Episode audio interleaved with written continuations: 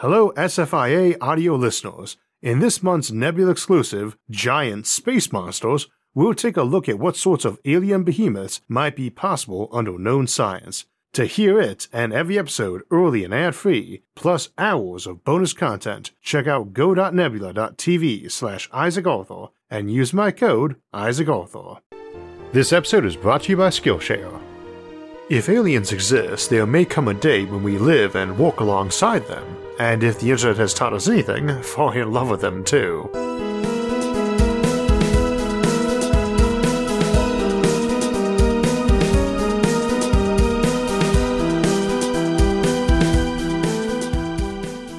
Science fiction often shows us busy spaceports and metropolitan planets full of various aliens, probably most famously the hive of scum and villainy, the Mos Eisley Cantina, in the original Star Wars film, and in the most detail in the Babylon 5 series, where the titular space station is essentially the city in space where all the diplomats of a hundred races gather.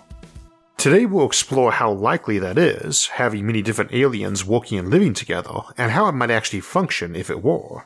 Also, since this episode comes out on Valentine's Day, and such settings so often feature half human, half alien hybrids, I thought we'd explore the notion of falling in love and marrying an alien too. We have to start by stipulating the existence of alien civilizations and an abundance of them for the scenario of multi species civilizations to exist, and channel regulars know that I'm generally skeptical that alien civilizations exist anywhere in our own galaxy, or even neighboring ones, so for today we will simply assume they are quite common. We will also explore both scenarios for faster light travel being possible, as it generally is in such science fiction, with lots of aliens, and a no FTL scenario.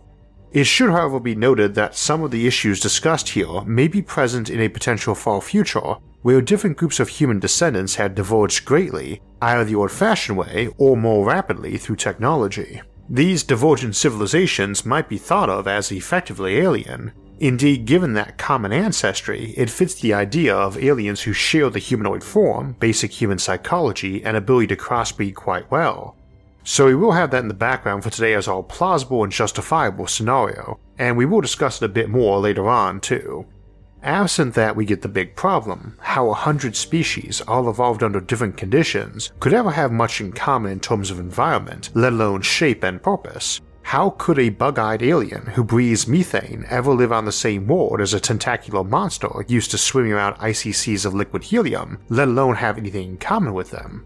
On the one hand, it is actually quite plausible that the only worlds that ever produce intelligent life that walks around, or slithers around, is one with an oxygen rich atmosphere. Oxygen may have started off as a dangerous waste product in the early days of Earth life, but there is good reason to think that being able to breathe the stuff is the best way to develop high energy metabolisms able to fuel large organisms that move around quickly.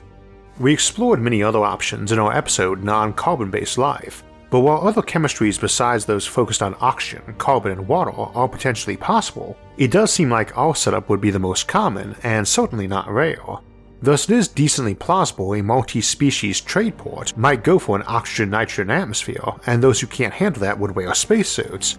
And nobody is likely to enjoy walking around with a breathing mask all day long, but as 2020 showed us, a lot of folks can get reasonably comfortable wearing masks regularly.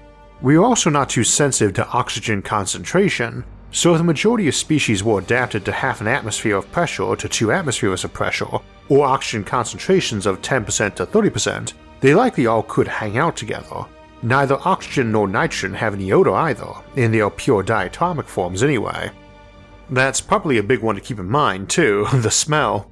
Humans notoriously have a bad sense of smell, which is not actually the case. We outperform dogs and pigs in some odor detection, but they beat us out in most areas, and it is easy to imagine aliens with very good senses of smell. Even ignoring that alien smells might be truly horrible on our noses and vice versa, an alien might find sharing common air horrifying simply for the odors, not just the concerns over spreading diseases.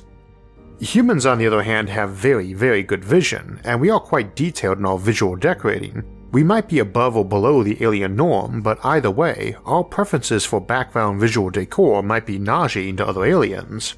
I mean literally too, not just that one civilization might view another's artwork and decor as a crime against good taste. Just little things like lighting or some background equipment hum we do not barely notice might send an alien into seizures or their equivalent. On the flip side, a human might start bleeding from the ears and go deaf just walking around in what some alien species consider their equivalent of a noisy factory floor or crowded social with folks chatting. Some species that operate on echolocation like bats might flat out die if exposed to such an environment, or even our own normal sound clutter, or at the very least be rendered effectively blind, whereas the echolocation used by several species of cetacean might kill us. Now, something similar might apply to light and sound as would with oxygen, where we would expect almost every species to have arisen on oxygen rich worlds, we can imagine a race that existed on echolocation or with enormous eyeballs because their world was so dark, but realistically, you almost have to have that warm planet with photosynthesis to have abundant ecologies able to generate the diversity and large food chains we would anticipate existing for intelligent life to emerge from. Again, see our episode on non carbon based life for some alternative possibilities, but it would seem like worlds able to spawn civilizations would be those where both sunlight and noise were common, Wind makes noise, it knocks things over which make loud sounds by picking up energy through gravity and their impact, with amounts of sound that are based on shared physical laws common to us all, not world specific. Cultures can diverge wildly, but physical laws are constant and universal. So, species coming from such worlds should be used to sunlight and loud noises.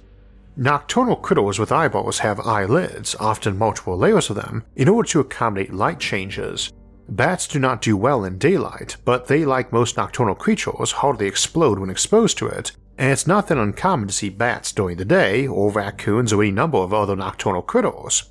It would seem likely that those more sensitive to light or sound, or certain frequencies of either, would just wear earplugs or the equivalent of sunglasses to assist with that if the shared environment went well beyond their natural habitat and even sunscreen or vibration dampening clothing if the ambient light or sound was physically rough on their skin or made them nauseous.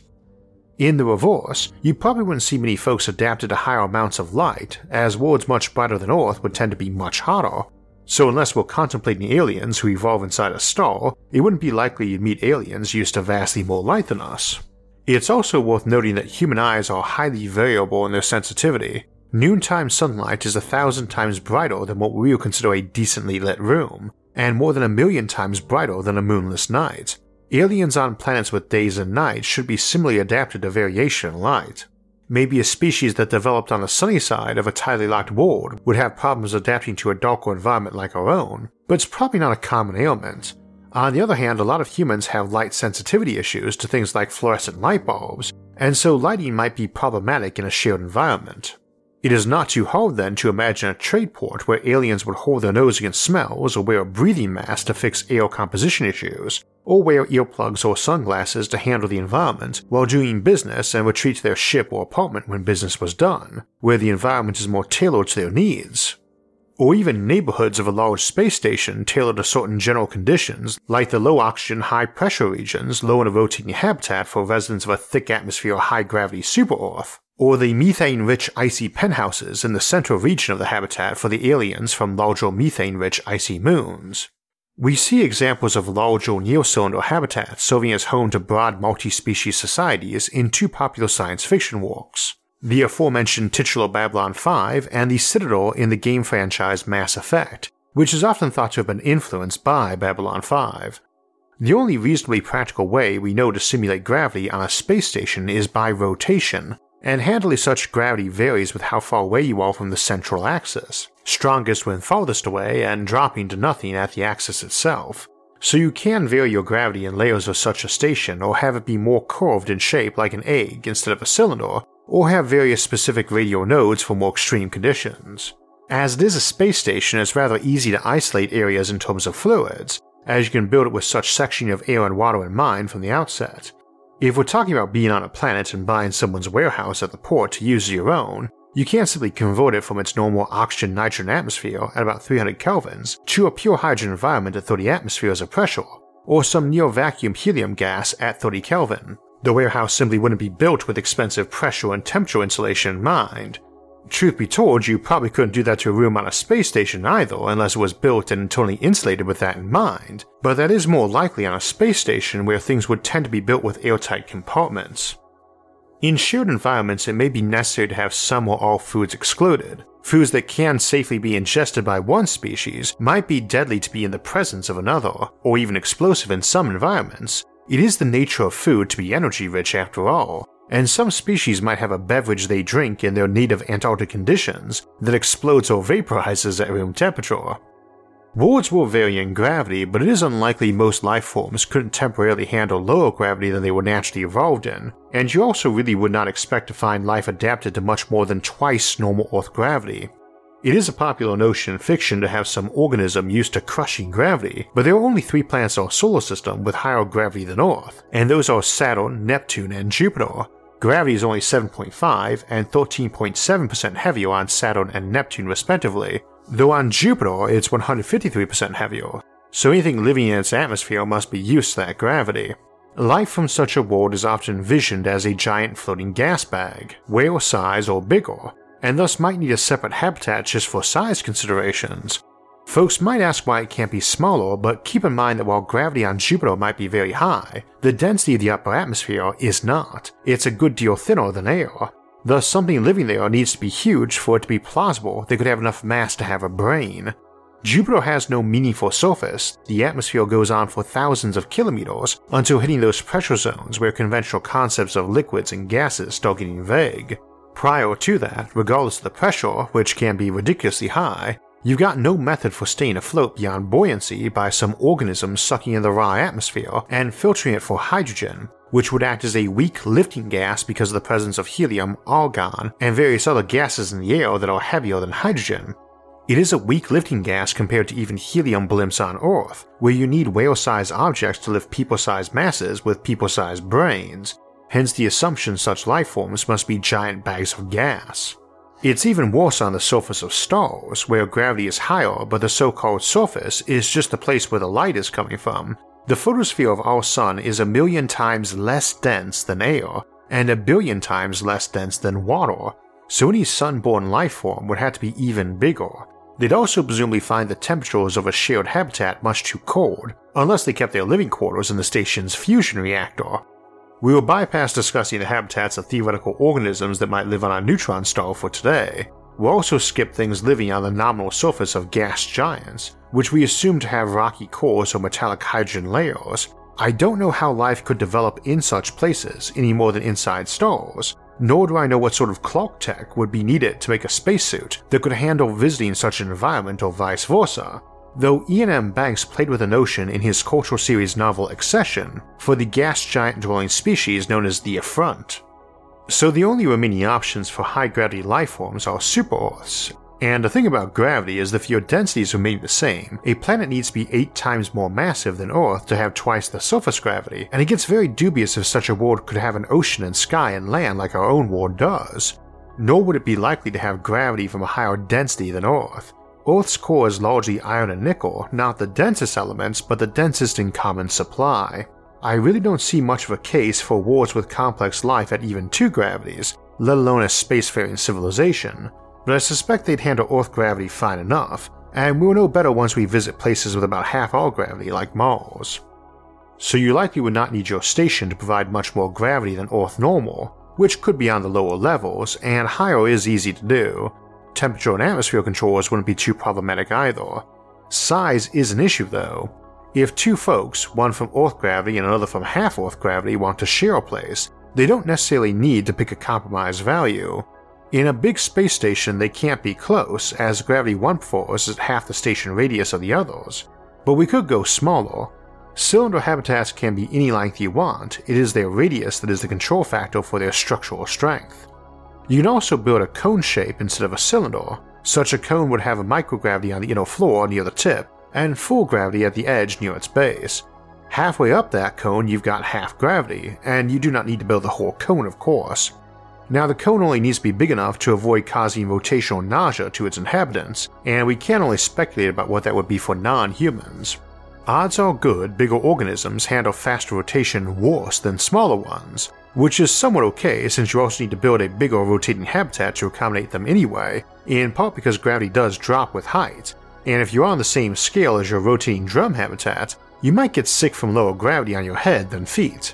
Some critter that is enormous and slow in nature, thus not needing a body used to rapid movements, might get very ill or even die from what we might find normal.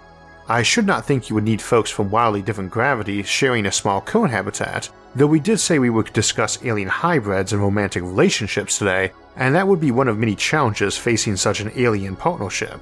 I think a space habitat that had to work around many such variations of gravity would either go for that cone shape or some other shape not symmetric down its rotational axis, instead of just doing the mini layers.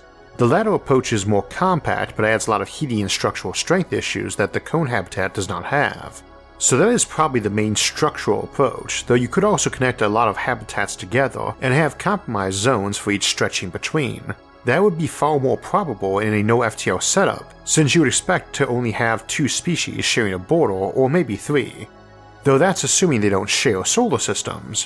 One could easily imagine a galaxy shared by as many as five sentient species, dividing the space not by pie slices or even stellar systems, but by individual bodies of preferred traits. One species like us inhabits the Earth like bodies, another takes the furnace worlds like Venus, another the gas giants, another the icy moons, and another lives inside the stars.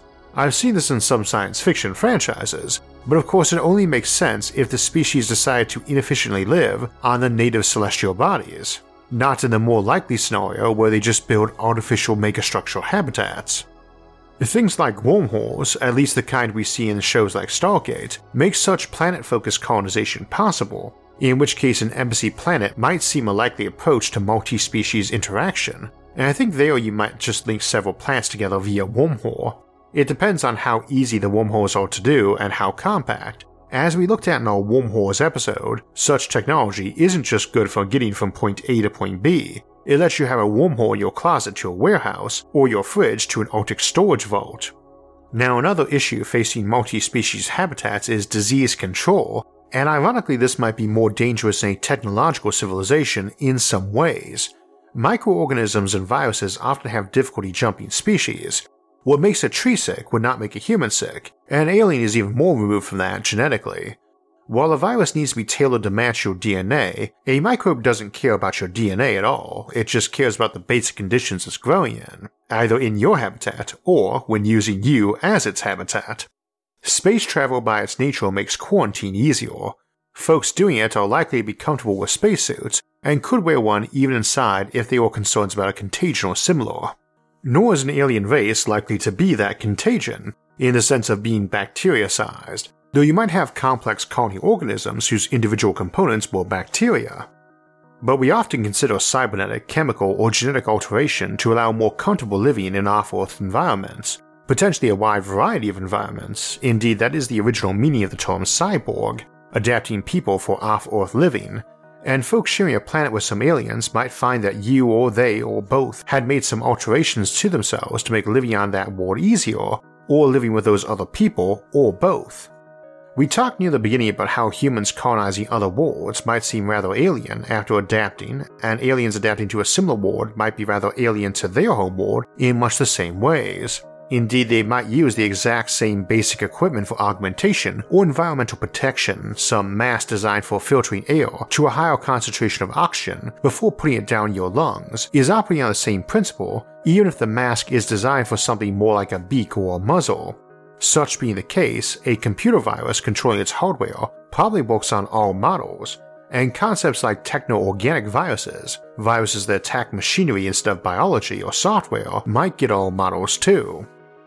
Another thing to be asking is why folks live with aliens.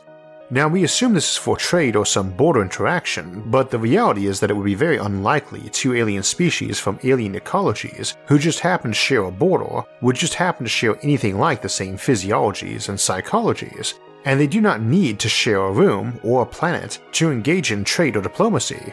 I don't think most people would want to spend time with aliens either, or vice versa, after the initial novelty, when you are likely to find them physically revolting rather than interesting and vice versa.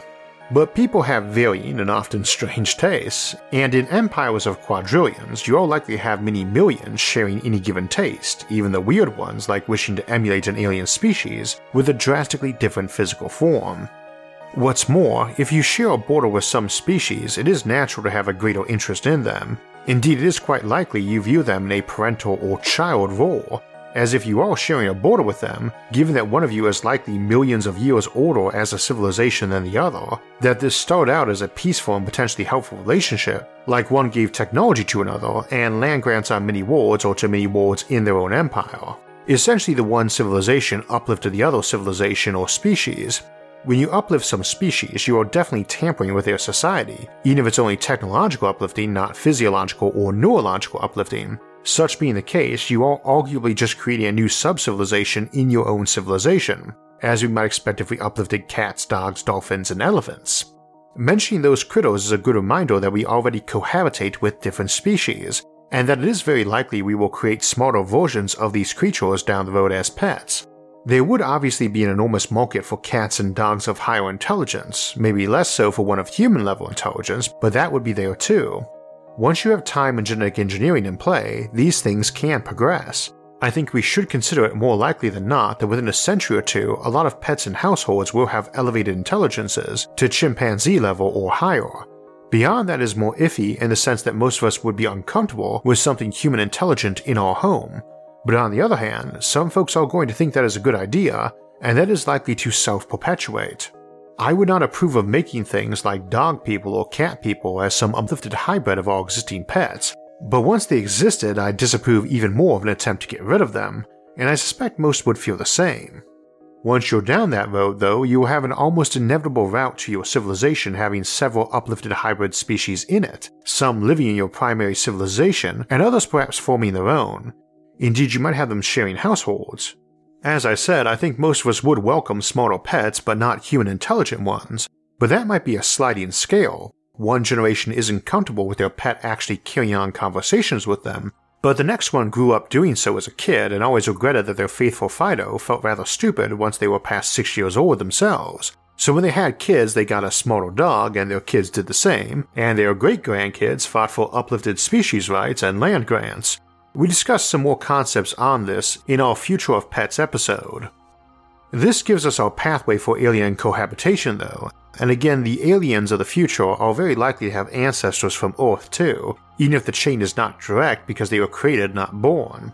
An artificial intelligence or organism that was so bioengineered that it doesn't even use DNA, like some silicon based lifeform we made, is still likely to regard Earth as its cradle world, even if it has no common ancestors with anything from that world they are likely to have some citizens who want to visit or immigrate to Earth as a result. Now, making a smarter cat is very different from making a cat person hybrid, and I suspect you would see not just both but many variations on them, like a cat or a dog that had slightly better paws for manipulating objects. But after a while, the variations will vary even more, and you would have people born a cat person decide they want to transition to either being a more cat or human form.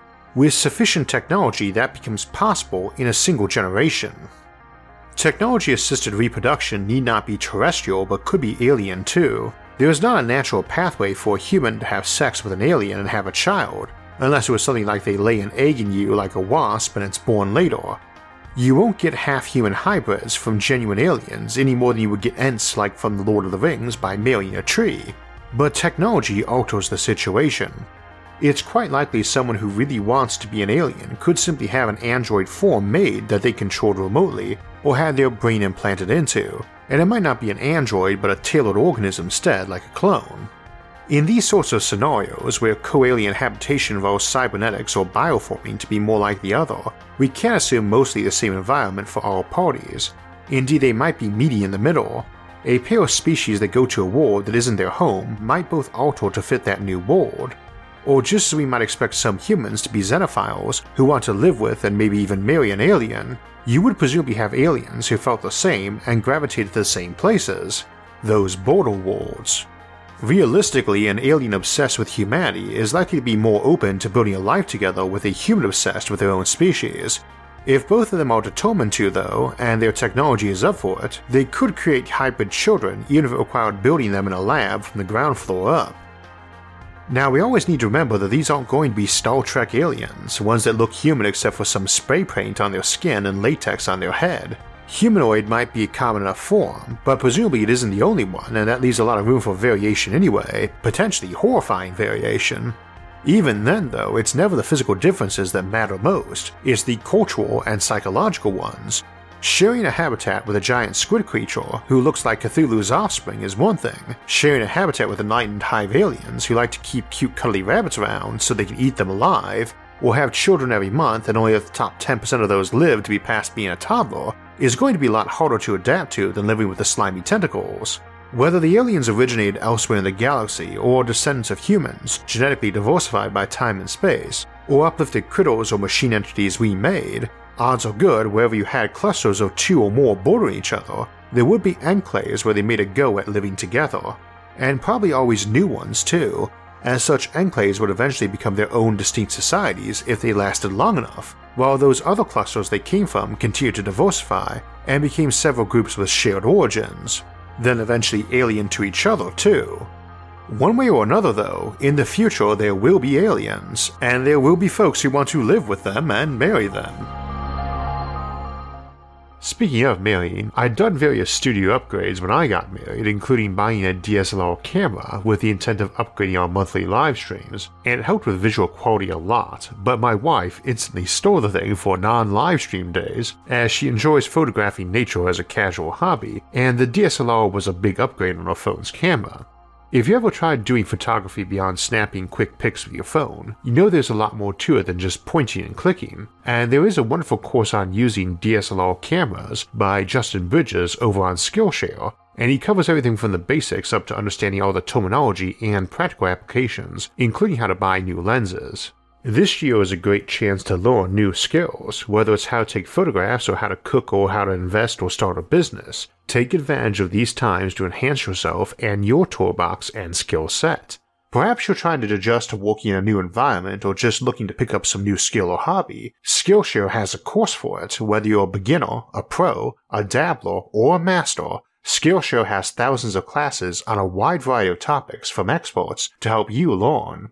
Skillshare is an online learning community for creatives where millions come together to take their next step in their creative journey, and members get unlimited access to thousands of inspiring classes, with hands on projects and feedback from a community of millions. If you'd like to give it a try, the first 1,000 people to click the link in my episode description will get a free trial of Skillshare Premium so you can explore your creativity. Act now and start learning today. So today we wrapped up our Sci-Fi Sunday episode, and next month we'll be having a look at exostellar civilizations living in the voids of space, rather than near stars, for our mid-month Sunday episode. We also have our monthly livestream Q&A two Sundays from now to close out the month of February on Sunday, February 28th at 4pm Eastern Time. But before that, we still have our regularly scheduled episodes, and this Thursday we'll be looking at orbital bombardment as we return to our space warfare series, then Thursday, February 25th, we will look at colonizing giant stars. If you want alerts when those and other episodes come out, make sure to subscribe to the channel. If you'd like to help support future episodes, you can donate to us on Patreon or our website, isaacarthur.net, which I'll link in the episode description below, along with all of our various social media forums, where you can get updates and chat with others about the concepts in the episodes and many other futuristic ideas. You can also follow us on iTunes, SoundCloud, or Spotify to get our audio only versions of the show. Until next time, thanks for watching and have a great week.